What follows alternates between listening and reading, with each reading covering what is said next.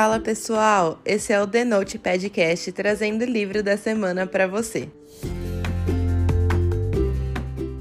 O livro dessa semana é o Como Se Casar Com Um Marquês, da Julia Quinn. Esse é o segundo e último volume da série Agentes da Coroa e é muito bom. O livro conta a história da Elizabeth Hotchkiss. Ela é órfã e se desdobra em mil para conseguir sustentar seus três irmãos mais novos. Ela trabalha como dama de companhia para Lady Agatha, e quando tá quase se afogando nas contas e percebe que não vai conseguir manter sua família por mais muito tempo, ela encontra um livrinho de regras na biblioteca da Agatha, que ensina como se casar com um marquês.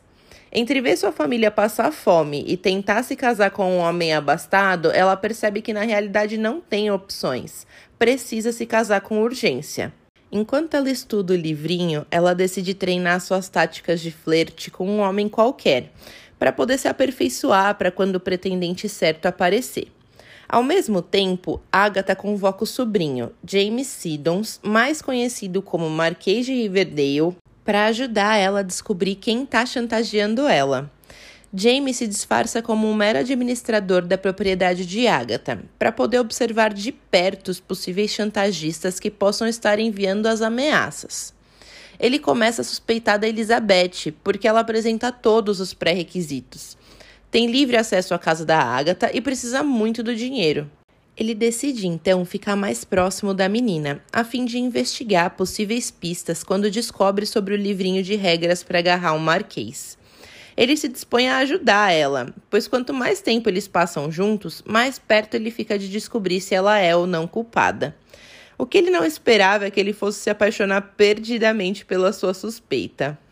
O livro é maravilhoso, a trama é muito bem desenvolvida e a história é muito divertida de ler. A Elizabeth é uma personagem forte e determinada, que tem muito jogo de cintura para lidar com as adversidades que encontra. Quando eu vi que o livro ia falar do Marquês de Riverdale, eu fiquei muito animada. No livro anterior, a gente ouviu falar muito dele e eu fiquei curiosa para saber mais sobre ele. É um personagem maravilhoso também. A química do casal funciona bem demais. A Julia Quinn também escreveu esse livro como narradora onisciente. E ele é muito bem escrito. Valeu muito a pena a leitura. Minha nota para esse livro é dez. O arco narrativo do casal é apaixonante e os personagens são muito bem desenvolvidos. O livro é muito divertido e rendeu boas risadas. Fechou com chave de ouro a duologia Agentes da Coroa. Esse livro está disponível no Kindle por vinte e dois reais e quarenta e um centavos. Agora vem a parte com spoiler, e se você não quiser saber os detalhes específicos do livro, é melhor a gente dar tchau por aqui. Depois que você lê, me conta o que você achou. No livro anterior, o Marquês de Riverdale era super misterioso e isso me fez ficar muito curiosa a respeito dele. Nossa, ele é sensacional! Eu amei muito o personagem. Ele é intenso e compreensivo, fica bravo, mas sabe controlar os sentimentos, é protetor, mas não quer se sentir dono da Elizabeth, enfim. Ele é perfeito. O livro é recheado de momentos marcantes entre o casal e é muito divertido ver os dois se apaixonando aos pouquinhos.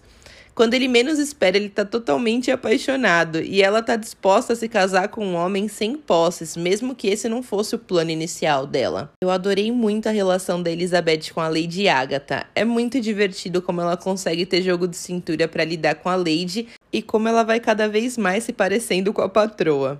Ver que a Agatha arquitetou todo o plano para juntar os dois e inventou a história da chantagem só para poder aproximar um do outro mostra o quanto ela se importa com o sobrinho e a dama de companhia.